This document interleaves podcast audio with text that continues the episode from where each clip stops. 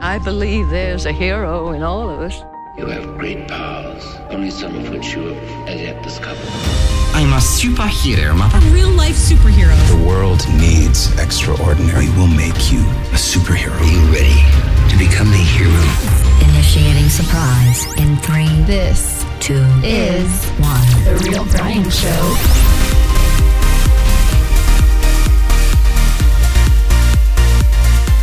What? It's almost September already? Oh my gosh, where is the summer gone? Where has 2021 gone? Dude, where's my car? Well, what I do know is that this is the show that gives you a positive escape from all the crap around you. It is time to nerd out on the things that better our lives. We've got two weeks left on our musical journey, including today. And so today we are nerding out on soundtracks. Oh, yeah. so exciting. We are also reviewing the new Suicide Squad movie. We have another Captain's Origin and much, much more to end your week right. How do you take your tea? Well, usually I take it right back to the counter because someone's made a horrible mistake. But when in Rome, right? yeah. Look at that. Okay. Mm. Well, You know, I always figured that tea was just going to taste like hot brown water. And you know what? I was right.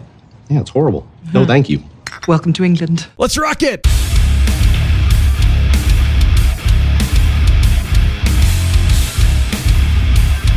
Oh my! Welcome to the Real Brian Show. Wait, what were we gonna do? We were gonna, you know, we usually talk in in Russian accents or something like Oh. that. We were gonna do Jamaican today. Jamaican man. Yeah, man. Yeah, man. How are you? I am. My name is Real Brian. I am Captain Influence. Hello, How Captain? Influenza. I am great, man. Yeah, man. Uh, influence, not influenza. Oh, sorry, Get it you, right. You were influenza one, man. I, I can't now. I can't even talk like it. But yeah, man. I just got to keep going like this, man. I love that accent. Oh, let's do the whole show like this. Uh, Yes. I think we, I think we threaten that every time, don't we? I think we do, and then we never do because it would be really Yeah, hard. right. But yeah, it's something. You know what? What I do love though is the voodoo woman on Sea of Thieves right now. Her name is Phyllis. Actually, no, that's not. That's not her name. But it would be cool if it was. That was from the Phyllis. Water Boy. You know, he was seeing some voodoo woman named Phyllis or something like that. the woman. Oh my gosh, I, I was so Water- excited in Sea of Thieves because at the very beginning of those stories, it's the crossover with Pirates of the Caribbean right now, Right. and it's really well done. And at the very beginning, I, I asked, I'm not going to say it here on the show in case somebody's playing it and doesn't know yet, but I said, Is that character this character? And everyone's like, Who? I'm like, Oh my gosh, I think it is. And anyway, and in the fourth, I think, there was a reveal of who the character was. And so Yeah. it's really cool. Yep. Yep. And you were more to go. right. Wait, am I allowed to say you were right? I don't know. I think we just spoiled it. But the question Nah, is, is who's the anything. character? Yeah, because they don't know, man, who, who the character is. No, they do not. It's just a Caribbean thing, man. That's right. I think they don't know. At least, okay. Well, it was fun. speaking of speaking of voices, Ah, yeah, you're going on walkabout this next two weeks? going on a walkabout next week. Right. Two weeks in a row. Sounds down, fun. down to New Mexico. That's right. Okay. Damn with all the uh, the wallabies and the the the dingoes. the ruse. What a lot of dingoes down there. You know, I would like to see a dingo someday. Just to say, dude, I got a picture with a dingo. I mean, come on. Just don't let it eat your baby. Who wouldn't want a picture with a dingo?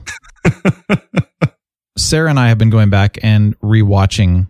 Well, I'm rewatching. She's watching for the first time Ted Lasso because season two is actually airing. I am just like, I can't wait to get to season two. At first, she's like, I don't know, I don't want to watch it, you know, because there's there's profanity and it's kind of over the top, and there's a lot of the suggestive stuff that happens. And Sarah's just like, eh, I don't really want to. And I said, well, tell you what, watch the pilot, see what you think. She watched it, loved it. Didn't love all the the stuff that you know she doesn't like anyway, but you know she loved it. And so we're getting ready to watch episode 10 when we have a chance, which is the final episode of season 1, and then we can mm-hmm. finally get into season 2. But there was a really cool quote that I had forgotten about the first time through. In the show, he's playing darts. I don't want to give too much away, but basically there's a dude in the show who's who's a big time jerk. And he always is lording around how awesome he is and how much money he's got and how much control and power he's got. And he's just this jerk. And Ted Lasso, you know, the coach is playing him in a game of darts and stuff like that. And this this idiot guy, they're just making fun of him, you know, and kind of underestimating him and saying, you know, you're gonna lose, you're stupid, blah, blah, blah. And so Ted Lasso had a really cool comeback to this guy. And, and as I'm listening to this, I'm just like, dude, we, many of us, if not all of us, have gone through this before. And I wanted to play this because it's so inspirational. It is like a full on superhero moment. So here's the clip. Guys have underestimated me my entire life. And for years, I never understood why. It used to really bother me. But then one day, I was driving my little boy to school and I saw this quote by Walt Whitman. It was painted on the wall there. It said, Be curious, not judgmental. I like that. So I get back in my car and I'm driving to work. And all of a sudden, it hits me. All them fellas that used to belittle me, not a single one of them were curious. You know, they thought they had everything all figured out. And so they judged everything and they judged everyone. And I realized that they're underestimating me. Who I was had nothing to do with it.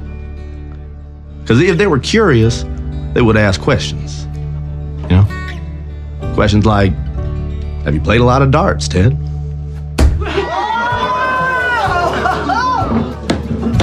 Which I would have answered, Yes, sir. Every Sunday afternoon at a sports bar with my father from age 10 till I was 16 when he passed away. I know a lot of judgmental people right now, especially with this whole last year. And they're still very judgmental. And the stuff that come out of these people's mouths or that I see posted on Facebook, huh, they're not curious. They think that they've got everything figured out. They think they know all the answers. They think they know what they need to know. And so they judge others because they don't think the same way. First of all, I love that. It's it's so true. You know, we all ha- we all suffer from a little bit of judgmentalism sometimes. Of but I think the people you're talking about, especially in recent times, their judgmentalness comes from a insecurity and fear Mhm. about you know because things are a little unknown right now. There's a lot there's a lot happening in the world, whether it's climate or whether it's COVID or whether it's Afghanistan or all sorts of stuff. When that sort of thing, when those things happen, you know, we are in our little nice safe bubble, especially here in the United States. When things don't go our way, we a lot of people react to that by becoming more judgmental, more, you know, it like kind of soothes their psyche to, you know, convince themselves that they already know and like, yeah, you're stupid or that's not true or et cetera, et cetera. But to be curious instead of that is absolutely the way to be. I mean, that's, Yeah. that's obviously the ideal counterpart to that, right? Yeah. Like you said, we all have been judgmental in our lives. Every one of Oh, us yeah. has. We still do, you know, no matter what we try. But the people that are stuck in that judgment, you know, I'm, ah, you're all wrong and I know everything. The thing is, though, is that there are people that are definitely fearful.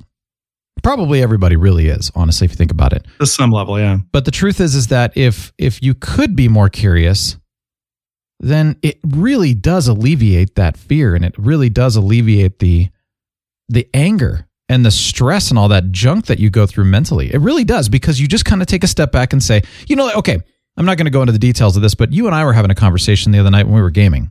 At the end of my sharing, here's what I think and here's what makes sense to my limited brain right now. You were saying, yeah, I agree with you wholeheartedly. And then at the very end, I said, but we could be wrong. We just don't know. And that's the thing. And and you were kind of like, yeah, you're right. We could be wrong. Maybe those other people are right. And so True. it's kind of remaining in that don't assume you know everything. Yep. I, I know so many people who uh, they just believe that they're they're right and that they know what they need to know already. It's amazing to me. And they don't think they need to learn. Like even even when I was talking about podcasting and stuff like that, and people would come to me and say, you know, tell me the nuts and bolts on how to make money and how to grow my audience right now. And I would say there's a lot more to that. Like for example, I just listened to your show and you know, this is me trying to be nice. You could sound a lot better when, you know, the unfiltered Brian would say, that sounds like crap. Like you sound like you're recording in your mom's basement and you got a shower running in the background. Like it's so bad. But I didn't uh-huh. say that. I was just like, we could work on this, you know? We could work on how you come across to your listeners. We could work on are you an engaging and enticing personality?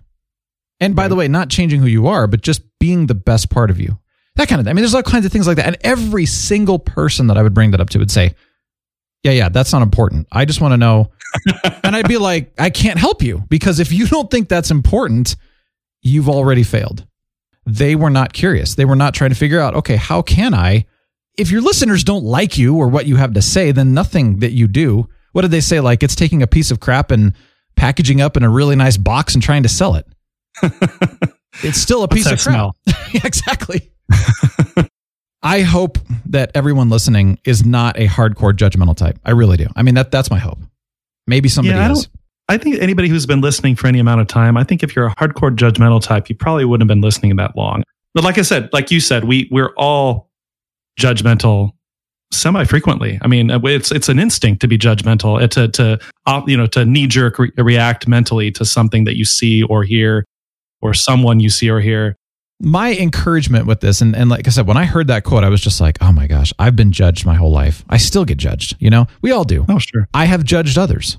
Each of us gets to take a step back and say, let's be curious. Let's stop being so judgmental. Let's stop acting like we know everything, especially, especially in situations where we are not directly involved. If we are Yes. directly involved in something, you probably know what's going on. If you are not directly involved in something, you have no idea what's going on. Oh So- man, you you are preaching to my inner choir so hard. you are you are like this mega preacher at a mega mega ultra mega church right All right, now, man. preaching to um, an on a televi- televised audience of millions. When you say that, yes, Okay. yes, Well, that's the there you go. Be curious, not judgmental. Thank you, Ted Lasso. If you have not seen that show, it is awesome. and if you haven't been there to see what you're judging, you don't know what you're talking about.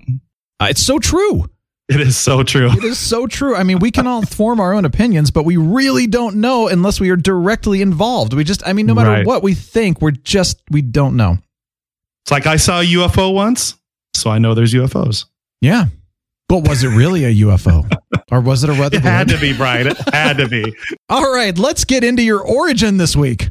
Oh, origin today. Okay, so I have a special person to thank for this week's origin, Brian. Um, and guess who that might be?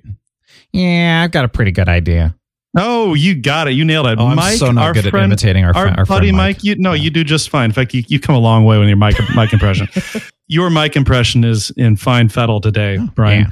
Speaking of which, uh, today's origin is fine fettle. We we we'd mentioned something about Mike a week or two ago being in fine fettle on game night because he was just being a perfect Mike.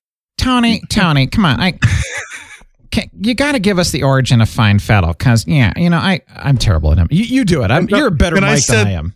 And I said, that's a great idea, Mike. I wrote it down, Yeah. and, and here's the origin of fine fettle. For those of you who haven't heard the saying, uh, and it's fairly antiquated, to be in fine fettle is to be in good condition, generally if used in relation to objects, or in good health if used in relation to yourself or other humans. Now, that being said, I tend to use the, the phrase fine fettle slightly incorrectly. I'll admit Uh-oh. that. Well, I no just- wonder I use he it- was wondering what was going on. I use it to mean, you know, and I'm basing my that I'm basing that on this this official definition. I tend to use it in in the sense that uh, if if someone is is really chipper or behaving in such a way that defines them, or I don't know, I, I just I just hey, you're in, you're in fine fettle today, like, and I don't know, you, some of you get what I'm saying, others are like, whatever, Captain. So the the alliteration fine fettle makes it a pleasant idiom.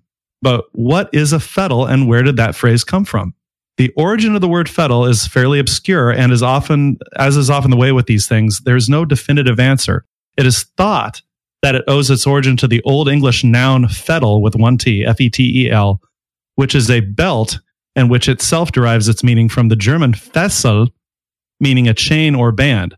So probably the original sense of the noun was to convey the sense of girding yourself up, summoning up energy as if for some task. At some point in its usage, it morphed into a verb and had the connotation of putting something in order or to tidy up. So the role of a belt is to tidy up the area where your upper and lower clothing meets, and it is kind of kind of makes sense that a verb could emerge from a noun describing a type of belt. It also has survived in some manufacturing industries. In metallurgy, the process of cleaning metal castings by knocking and scraping off unnecessary projections on the surface of the cast is known as fettling. I didn't know that. In ceramics, the process of fettling involves the removal of two seam lines left after joining two molds. And there you go. when you were explaining it to Mike too, is like, you know, hey, Mike's in his he's in his prime, he's being the best version of himself, sort of thing. Yeah. There you go, Mike. It means to be in good condition. So, Mike, Yeah. you were in good condition. And uh, Mike- the last two nights you were on gaming with us. So good job, buddy. Yeah. Keep it up. And thank you for listening, Mike. Really appreciate it. I know you he's made a lot of comments by the way to us about, you know, hey, some thoughts here and I really appreciate the honesty. So thank you for Totally. listening so loyally and you know, it really does mean a lot. So, Yeah. it really does. Thank you. Oh yeah. Anyway. All right. Let's dig into the music because it's soundtrack week. We've got oh yeah. one more week after this and that's it. But it is it's been a fun journey, man. I, we'll think of something else. some of you have been like, I just don't listen to music. I don't care. And I, I get it. You can't please everybody. And I totally understand. But then we've been getting so many phenomenal comments back from people who've been saying, I am loving this so much. They're just having fun with us. So thank you. All right, Yeah. Captain. Why don't you go first? Because my gosh, I thought that, you know, every other decade was hard. This is hands down the hardest one for me. Yeah, you you definitely have a a, a phenomenal appreciation and more of a detailed appreciation for movie soundtracks than I have. For me, my list of favorite soundtracks and movie scores is limited to those movies that, where my brain was consciously aware of how great the soundtrack was, which is less often than you. This is something I don't typically listen for in any given movie, so if I notice it, it must have been phenomenal for me and elicited an emotional response. Nice.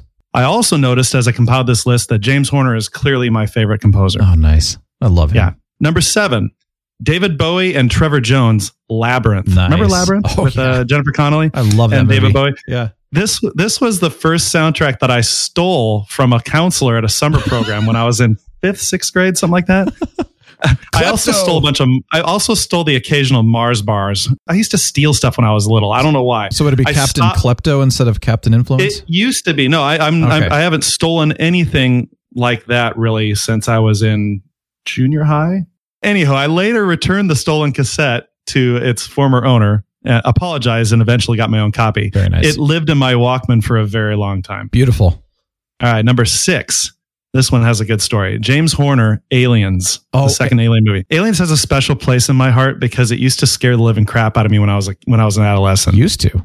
Yeah. Now I have I have dreams about the xenomorphs now, and I think they're awesome. Oh yeah. I like they're never they're never nightmares. I always wake up going, "Oh, that was an awesome dream." Love those Um, things, man. As I got older and saw the movie more and more, I stopped being scared and started to really appreciate how the film score complemented the action and content. Funny story about this score is that Horner was given less than two weeks, less than two weeks Wow. to compose the score for director James Cameron rather than the six weeks he had been promised. On top of that, Cameron and his team kept making last minute editing revisions and kept requesting changes to the music. So it is a miracle that Horner was able to not only complete the score on time, but to compose such a masterpiece at the same time. Horner was so pissed at Cameron that he wouldn't work with him again until Titanic nearly a decade later. So Wow. And I'm surprised that he worked with Cameron at that point. Maybe, maybe. Cameron kind of relaxed a little bit. and time heals all wounds. And I heard that Cameron was a jerk to work with in his earlier days. I definitely read that a lot. there's a really good video on YouTube about the making of aliens, if, Hmm. if any of you are interested. And, and they, they go through that whole dynamic, and it's really interesting. Number five, Jerry Goldsmith, First Knight. Yeah, very good. This was the first movie where I went back the very next day and saw it again by myself because I was so enamored with the film and the score combined. When I when I watch it now, the film's okay; it's still good, but the score combined with the film, It's so it, good. It, it just makes it a really good movie for me. Yeah. Number four, Queen, Flash Gordon. This has come up before. Yes. Oh, as I've mentioned before, the universe. Flash Gordon. Flash Gordon was the first movie I remember seeing in the theater when I was like four or five years old in like 1980 or 81. Yeah. And the soundtrack snagged me right away, even at that age. My my dad loved Queen and had the soundtrack on vinyl, and I would listen to it over and over again on his record player. It was my first introduction to a lifelong appreciation of Queen. So Flash Gordon was the first exposure I had to Queen that I can remember. There's been no looking back. Nice. Number three, James Horner, Glory. Oh yeah. Now, I- that was really good. I, yeah, I saw Glory in December or January of 89 when I was in eighth grade. And this was the first movie where I actually cried at the end. oh wow. I, that's how I remember. I, I, I remember this is the first movie that happened in my life. Luckily, nobody was with me at the time. I saw it by myself. Glory was the second time in my life that I latched onto a specific film score as I was watching it. And I feel like the, the film was so much better for it. This was also the first movie I saw multiple times in the theater. Wow. And it first got me interested in the history of the American Civil War. nice. Number two, James Horner again. Yes. Braveheart. Oh yeah. From one of the most historically inaccurate movies ever made. Braveheart is still indescribably beautiful to me. Ever since I visited Stirling in, in the UK and went to the William Wallace Memorial at Stirling and and learned about the true history of William Wallace, it's it's always been difficult to watch the movie Braveheart because Yeah. it's like that didn't happen, that didn't happen, that Yeah. didn't. it's almost like that trip kind of ruined it for me in, Oh, no. in some way, in some way. Yeah. But the soundtrack, that doesn't take away from the soundtrack. This is the third time in my life that I fell in love with a film score. And I used to listen to it a lot in college while I did homework. Oh, for So, sure. Number one, guys, Eric Serra, The Fifth Element. Oh yeah. In no small part, it was because I was so completely enamored with the soundtrack of this film that I went and saw it alone and with various other people no less than 11 times Oh while I was in the theaters back in the summer of 97. Wow. I went literally 11 times. Most of those 11 times were in like the cheap theater. Sure. So this was 11 times spread out over the course of an entire summer. Sure. I don't think this film would have been nearly as good if it weren't for Eric Serra's score. Yeah. I went to the music store and bought the CD the day after I first saw the movie, and that was the first time I'd ever done that. Oh So, wow, that's cool. Yeah. Nice. There you go. That's oh, that's my list. And then uh, my honorable mentions, really fast, Mhm. are uh, Howard Shore, Lord of the Rings trilogy, Yeah. James Horner again, A Beautiful Mind, Mhm. Hans Zimmer, Inception, Yes. Hans Zimmer again, Gladiator, Yes. Thomas Newman, Shawshank Redemption, Oh, yeah, I forgot about that one. That's a beautiful Yeah. one. John Williams, The Empire Strikes Back, Oh yeah. and John Williams again, E.T. the Extraterrestrial. Very nice, dude. Yeah. So much There fun. Yeah. I know. I appreciate that. Cool. Thanks for sharing all those. No, you're welcome. Thank you. I've always loved soundtracks. I still love them. Absolutely beyond ridiculous, rabid soundtrack fan and an avid Mhm. movie lover, as you know that.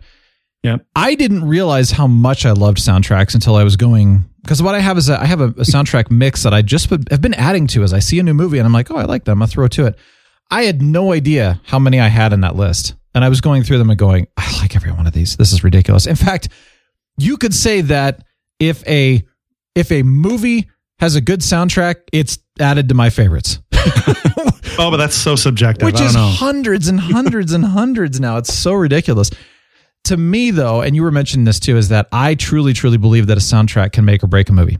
The power that a soundtrack can add to a movie or even a TV show can be the reason for evoking that emotion from a viewer and even remembering sure. the movie, to be honest.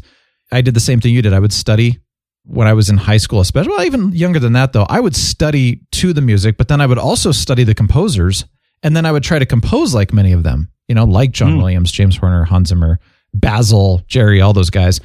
In fact, a lot of the stuff I used to learn by ear on a keyboard, the piano on the keyboards, is I would try to pick up Last of the Mohicans, all of those. I would I would try to pick those up and and play them, and not just on the piano, but try to recreate the orchestral stuff on my keyboards too. It was so much fun. Now, one thing I've noticed recently is that the soundtracks have not been as good. Recently, yeah. Yeah, there are a couple that pop in once in a while that I'm like, oh, that's in a while. really, really, really good. But most of the time, I'm not hearing anything that is so epic and powerful and beautiful and emotional, you know, as much anymore. I've seen a lot Yeah. of that move to video games, which, you know, we, by the way, amazing, amazing soundtracks in some of the video games, but we decided to leave this list just to movies and TV shows. I'm going to go, as always, from number one down.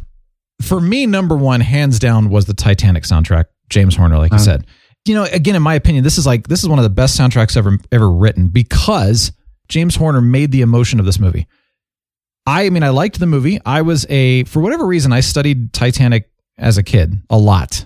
And so then when the movie came out, I was able to watch it and I just went, wow. I mean, most of this is historically accurate. It was really well done. Of course, you know, the whole Jack and Rose story was not, but man, the music.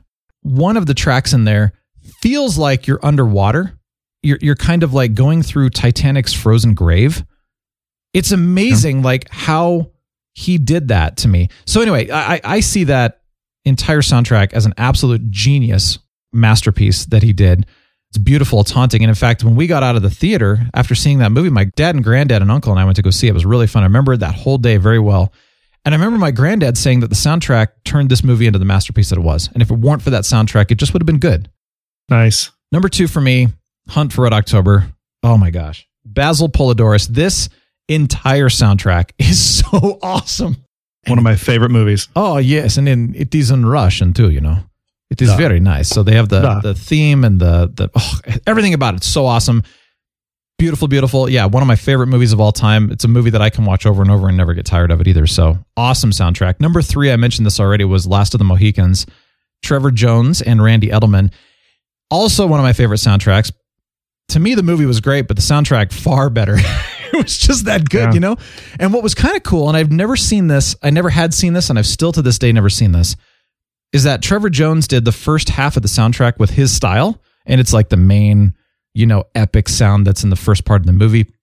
But then Randy Edelman brings in his style for the second half of the soundtrack. But they, Huh. of course, they mixed it throughout the movie. So, like Cora's theme, when you see Cora in the beginning, it's kind of this nice, happy theme. It fits her, and it's completely different style than what Trevor Jones did. But I've never Oh. seen anyone else do that, where they separated it out. Like you see a lot of people working together these days, but it's a it's still the same style all the way through. So it's kind of cool. And also a fun little story with this is that this was one that I learned to play by ear. And then in high school, we actually performed this. It was really fun. We arranged it so that we took all the main themes and we put them all together in one little piece. And so my friend and I would do dueling keyboards where we could hit all of the orchestral stuff and everything. And then our other friend did the violin part. It was so awesome. Interesting. Oh, man. That would have been. Wish you had recorded that. You should play it for us. Oh, I know. I wish I had, but we I don't have a recording of it.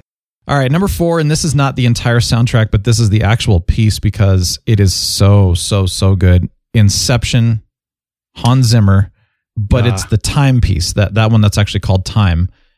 It, oh my gosh, what's amazing is it's, it's very repetitive. It's very simple, but the way that he does it, the way that he brings in the other instruments, the dynamic changes in this in this piece is just one of my favorites ever. It's so so so so powerful and so fun to listen to. What really struck me on that score was how he would he would have this note where you go ba ba Oh. ba, and it would just get Yeah. louder and louder, and it's just it, was, it got so loud it was overwhelming, and that was just so powerful. What you know that mechanism that he used blew me away at the time. So yeah, What's amazing is the music really paired perfectly with that movie. And Oh, again, yeah. that that's where I see the genius happening is because you know you'll go Right. and they'll film these movies and then these composers have to sit down and go, okay, I got to write. what would this sound like? yeah, and it's amazing to me because you know I've I've screwed around writing music and stuff in the past and composing some stuff and it is fun, but I'll tell you what, being able to do what some of these guys do, even John Williams especially. I mean, that guy is a genius. He's an Einstein Mozart genius in my opinion. yeah, I So look at what well, yeah, they all are really to be honest. But you look at those guys and you're just like, how did you do that? I mean, really? I mean, I'm a I'm a musician and I've been trained classically. I know this stuff. How did you do that? This is so cool. Number five, the Starship Troopers soundtrack, Basil Poledouris again. Again, amazing, amazing. I love the movie. I love the music. Klendathu Drop is my favorite on the soundtrack. It's all good though. Mm-hmm. But there's this part in that piece where the brass section is blasting out the main theme and the, the string section is doing this really fast accompaniment. And it's just, it's so- again, it's very emotional. So cool. Plus the drum section. So nice job, Basil. All right. Getting into my James Horner stuff, which I love James Horner. And that is uh, Star Trek 2, the Star Trek 2 soundtrack. Star Trek Two is the first Star Trek movie I ever saw when I was six years old. It's always been my favorite ever since, hands down.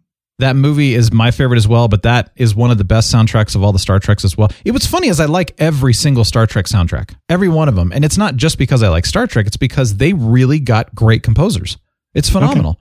That was early James Horner, but man, it was so cool. And then I put in there Lord of the Rings soundtrack as well, the mm-hmm. entire trilogy, because Howard Shore, by the way, you mentioned that. It's either the most or one of the most diverse soundtracks I've ever heard because Wow. he had to write music for each and every race and also each scenario that they were in. Yeah, good point. So he had to represent all of the different peoples of Middle Earth. And think about this every single one of those is different. It's not a theme, Yeah, a variation on a theme, which most soundtracks are a variation on a theme. It's like, here's your main theme, and we're going to do a bunch of different variations that sound sort of different, but if you really pay attention, it's the same theme all the way through. It's just a Right. slightly different version. But with this, it's completely different music. and yet it all complements each other. I know. It's amazing to me. Even though some of the stuff I go, yeah, you know, it's not my favorite music. It's just, it's amazing that he could do that, which is Yes. cool. All right, number eight, Tron Legacy, Daft Punk. Also, just such a fun soundtrack. I mean, it's so different, so cool. Number nine, I put in. Now, the only reason this is number nine for me is because I had to share some of those other ones that were, to me, masterpieces. I love The Fifth Element from Eric mm-hmm. Serra as much as you do. The only reason I didn't put it in number nine is because it is, just like I said, variations on a main theme. Yeah. Which I love, though. and it fits the movie perfectly. And I agree wholeheartedly with you that that soundtrack made that movie so much better. And every time I hear that music, it's like it's nostalgic. It brings me back to these great memories. Brings me back to November, which is when I first saw the movie, which was awesome.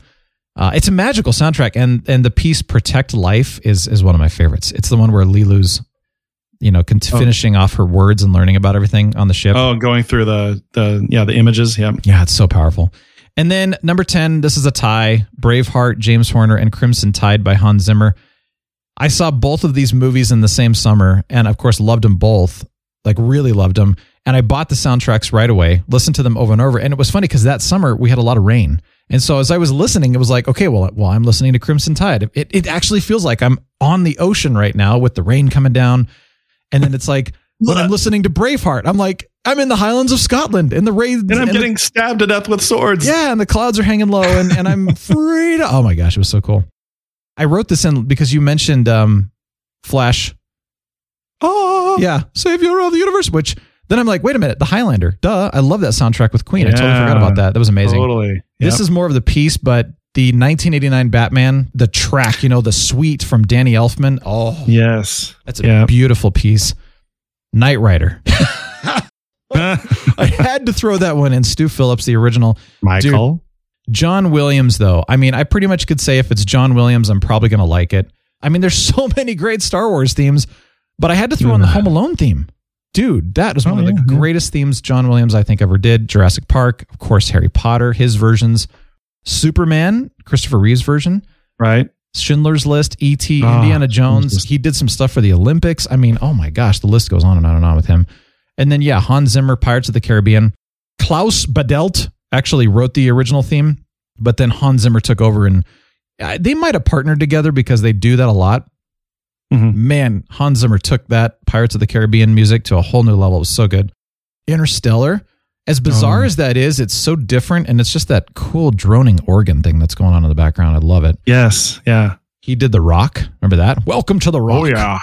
It's one of my favorite places to visit. I was formerly an inmate there. The Wonder Woman theme from the new Wonder Woman movie, I love it. It's got that sweet drum and electric guitar going on. Gladiator, the Lion, the original Lion King, by the way. I mean, he's done so much. I, I love Hans Zimmer. And then, of course, Jerry Goldsmith. He did so much Star Trek. Actually, wrote the original score that became the Next Generation's ti- oh, title Oh. theme. He wrote I that for that. the Star Trek: The Motion Picture, which is kind of fun. And then two of my, actually three of my favorites from him are Star Trek First Contact, Star Trek Insurrection, and then Star Trek Voyager. All three of those were phenomenal Jerry Goldsmith soundtracks. He did Air Force One too. Oh, okay. The new Mulan movie is beautiful. Harry Gregson Williams, beautiful music. Check that one out. Chronicles of Narnia. Again, Harry Gregson Williams. I forgot about that. And I was like, oh, yeah, this is such a great soundtrack. Now I'm going back into the 80s by Klaus Doldinger. I don't know if that's how you pronounce his name.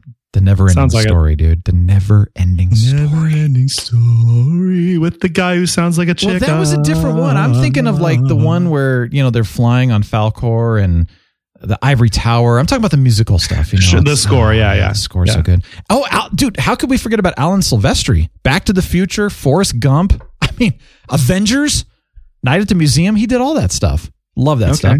Battlestar Galactica, the soundtrack from the TV show, the new TV show by Bear McCreary, which I love his stuff. He's done so Love- phenomenal. when that first came out, the tribal drums in that soundtrack, right at the beginning of the first episode, hooked Yeah. me right away. I was like, oh, this is really different. So good. Yeah. Now, here's another composer that I love that's newer is Steve Jablonsky. And everyone says, oh my gosh, he sounds like Hans Zimmer. Well, he was actually an apprentice of Hans Zimmer and then Ah. went off on his own and did his own thing. So that's why when you listen to Transformers, you go, sounds like Hans Zimmer. Well, yeah, that's why it's the same, same style. But Transformers is amazing. The Island, which is a fantastic movie, by the way, if you've never seen it. Ender's Game. And then, you know how I reviewed Bloodshot last year and I said, yeah, the movie's okay, but dang, the soundtrack was awesome. Yeah. so cool. I don't know how to pronounce this guy's name. It's like Cappuccino, Michael Cappuccino, Gia- Giacchino, Giacchino, Giacchino. I don't know. Giacchino? Giacchino. I don't know how to pronounce his name.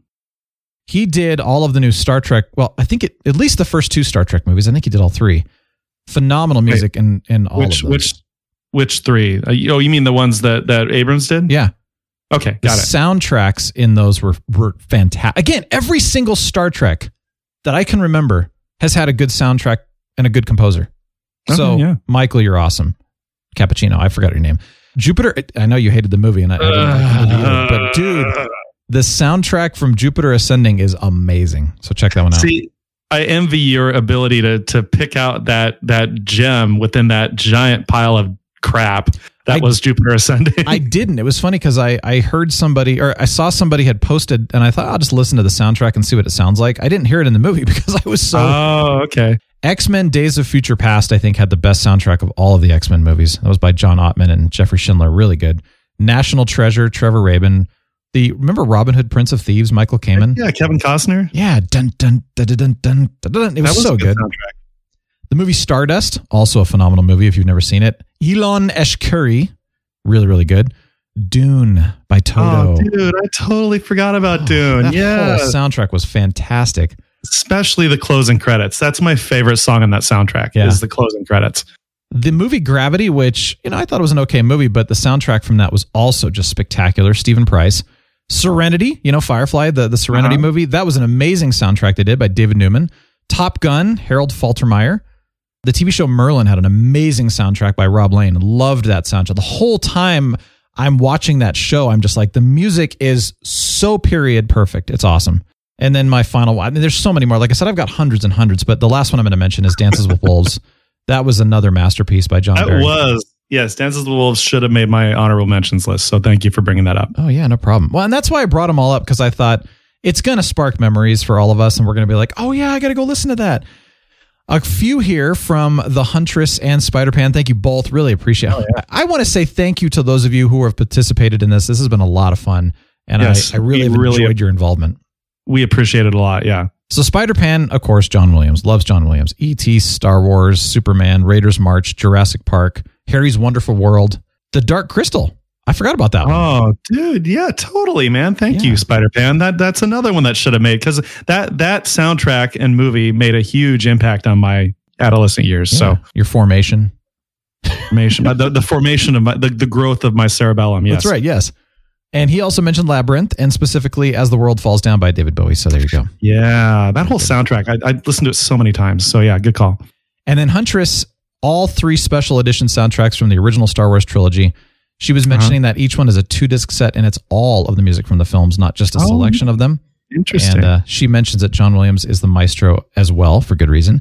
And then I think the rest of her music is mostly soundtracks that included like like pop and rock songs and kind of stuff like that. So Atomic Blonde, which by the way I've not seen that yet, and she said it's a favorite of hers and she's watched it five times in the first week that she got it. I was like, okay, I got to check that one out. really?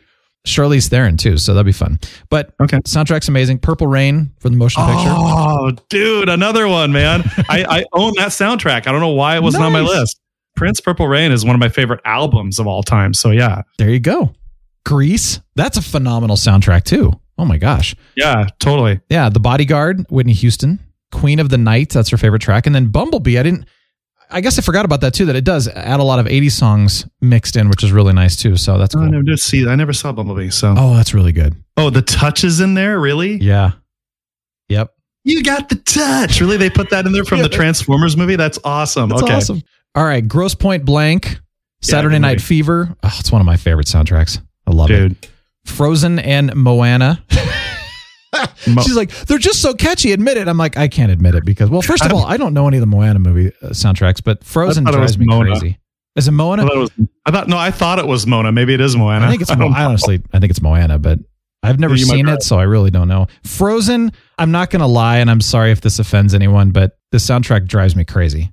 I never saw it either, and I don't care. And I'm sorry, I'm just not into that. you're stuff. not. You're not a girl. It's okay. That's not a sexist comment either. It's it's literally it's that's like well, that's it's a, written for for girls, little love. Frozen. Yes. But So- I do know some guys that do as well. The percentage of women that I know that like Frozen far outweighs the percentage of men that I know that, that like Frozen. Well, so there you go. Obvious. Yeah. And I don't know that many little girls, so that doesn't really help. Neither do I. All right. Guardians of the Galaxy Volumes 1 and 2. Yes. Oh, yeah. Such of a great course. mix. So beautiful stuff. of stuff. course.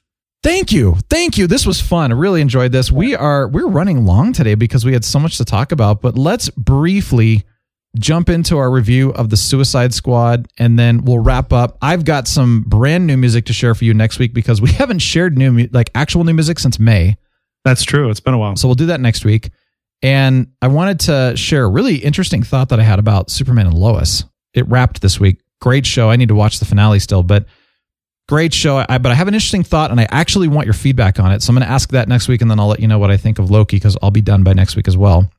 Okay, me, me too. But let's jump into the Suicide Squad. Captain? Hmm.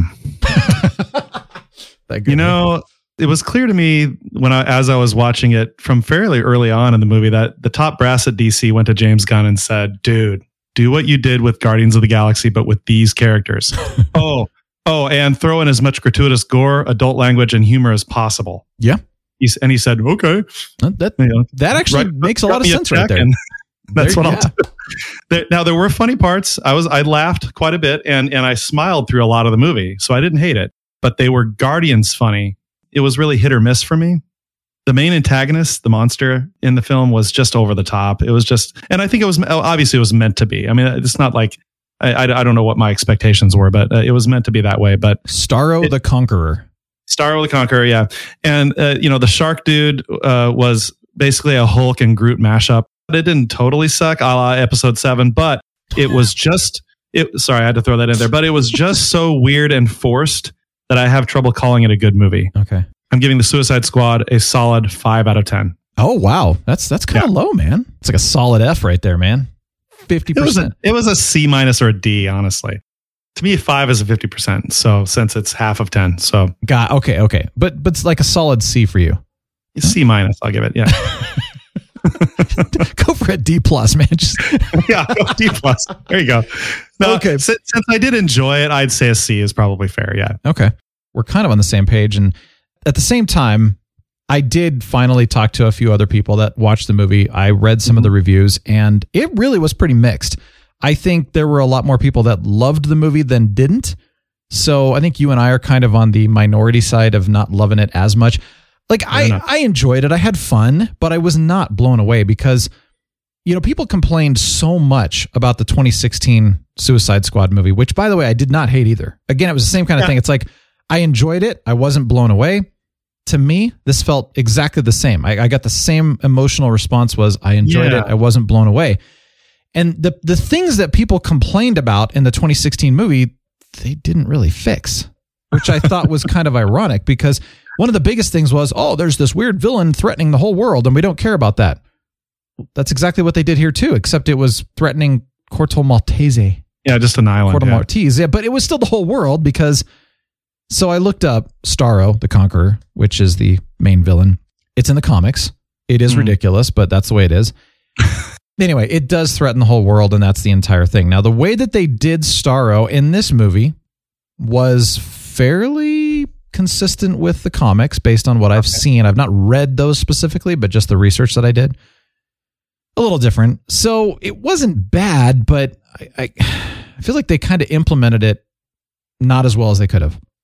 Yeah. The thing though that I did not like, and again, I know some people that absolutely loved this, is the the extraordinarily hard rated R rating. Okay. I love action. I love violence. Uh, actually, that that sounds wrong. I love that. I love action. I don't mind violent movies, you know, but where I draws the line is where it becomes unnecessary violence. So to me, this just went way, way, way, way over the top, even beyond gratuitous as oh, far Oh, they- as the blood and gore and the language. They, They, they- totally skip dumped. Yeah. to me anyway. Now again, some of the people that I talked with said that's the style we love gore, we love blood, we love language. We loved this movie. That's what some of the people that I talked to said. And I thought, okay then. So Fair enough, man. if you're into that kind of stuff, then you're going to probably love this movie. But to oh, me, Oh, yeah. it's like the language. There are times where I'll see language in movies and TV shows where they are emphasizing a point and they're, or it's part of the dialect. You know, like we watch Last Chance You and it's football players and they're all just cussing because that's just what they do, you know? Right. My point was they took that and they went way beyond that to instead of let's, you know, emphasize a point or represent a dialect, let's just see how many F bombs we could fit into one sentence just because. It was kind of like, okay, you went from proving a point to this is just unintelligent sounding to me. But again, some people love that stuff, so go for it, whatever. But I actually think that the frequency of the language and the blood and the gore actually took away from the enjoyment for me anyway. Like it just went too far for me. I did read some reviews though from critics and users also that were saying that this was James Gunn's attempt to finally push the envelope as far as how much violence, gore, and language that I can get into the movie because he felt constrained with Marvel. Now I don't know if that's Oh, actually true, but let's just say that the movie reflects that opinion one way or the other. Now, talking about soundtracks, I thought the soundtrack was incredibly meh. The score was boring and at times incredibly cheesy. I'm, I'm listening to the music and going, this is kind of annoying me. Some of it fell out of place and it just kind of it made the movie worse for me, which was kind of weird. So that's an example, and I don't know who did the soundtrack, but that's an example where they didn't do a very good job as far as the score goes. I'm talking about not the Okay. the songs they added in; those were fine, but the score was. eh. Just- On the positive side, there were great parts. There were some, like you said, hilarious laugh out out loud moments. Man, I was I was laughing really hard. There was an amazing unleash Harley Quinn fight scene. Let her go kind of thing. Let's see what she is capable of doing, a la Vader at the end of Rogue One. It was awesome. The acting was actually really great. The effects were fantastic. There were so many good things about the movie. And then there was other, those other things that just kind of drew it down for me. Now, really quickly, you mentioned King Shark, the, the shark dude. Yeah. The shark dude. It did feel like a dumb Hulk mixed with Groot. King Shark is an intelligent being. He was in The Flash a couple times. He has quite a history in the comics. I kind of feel like they gypped his character. Like even though even though it was that funny and cute Groot kind of style at times, it was just kind of like he's not an idiot. Like why why did they make him an idiot? Yeah. It didn't make any sense to me. It's fun, it's enjoyable, and again, if you're someone who really loves the violence, gore, and the language, you're going to love this movie. If you're sensitive to it, I would 100% stay away from it because it's really over the top. And then, as far as it being a great superhero addition to the DC universe, I'd say that's totally subjective. My personal preference is Zack Snyder's Justice League, Wonder Woman, Oh, yeah. Shazam, Aquaman, and most of the Marvel movies. But that's just me. It's not the Suicide Squad that I was hoping for to redeem Right. what they did in 2016. Yeah, I felt very similar about both movies. So yeah, All right. Booyah. for different reasons. Yeah. Well, thank you. Thank you guys for joining us. I know that we went a little longer today. We just had so much to share, but you're going to be on Walkabout next week. So Right. it's going to be fun, actually, seeing if we can connect you remotely to see where you are in the, the annals of New Mexico. Yeah. I'll have my headset and my laptop. Yeah, the bowels of, of New Mexico is what I was going after. Got my dingo in my room. Deep Thoughts with Captain Influence. Cops love donuts, so I decided to always keep a box of fresh donuts in my car in case I feel the need for speed. Unfortunately, I love donuts more than cops do. Nothing is worse than a disappointed cop who sees an empty box of donuts. Do you know what the music means? Uh huh. It's time to go. Thank you. Already? Thank you. Thank you for joining us. RealBrianShow.com slash 293. We'll have our links in there for the soundtracks. We'll finish up next week with classical.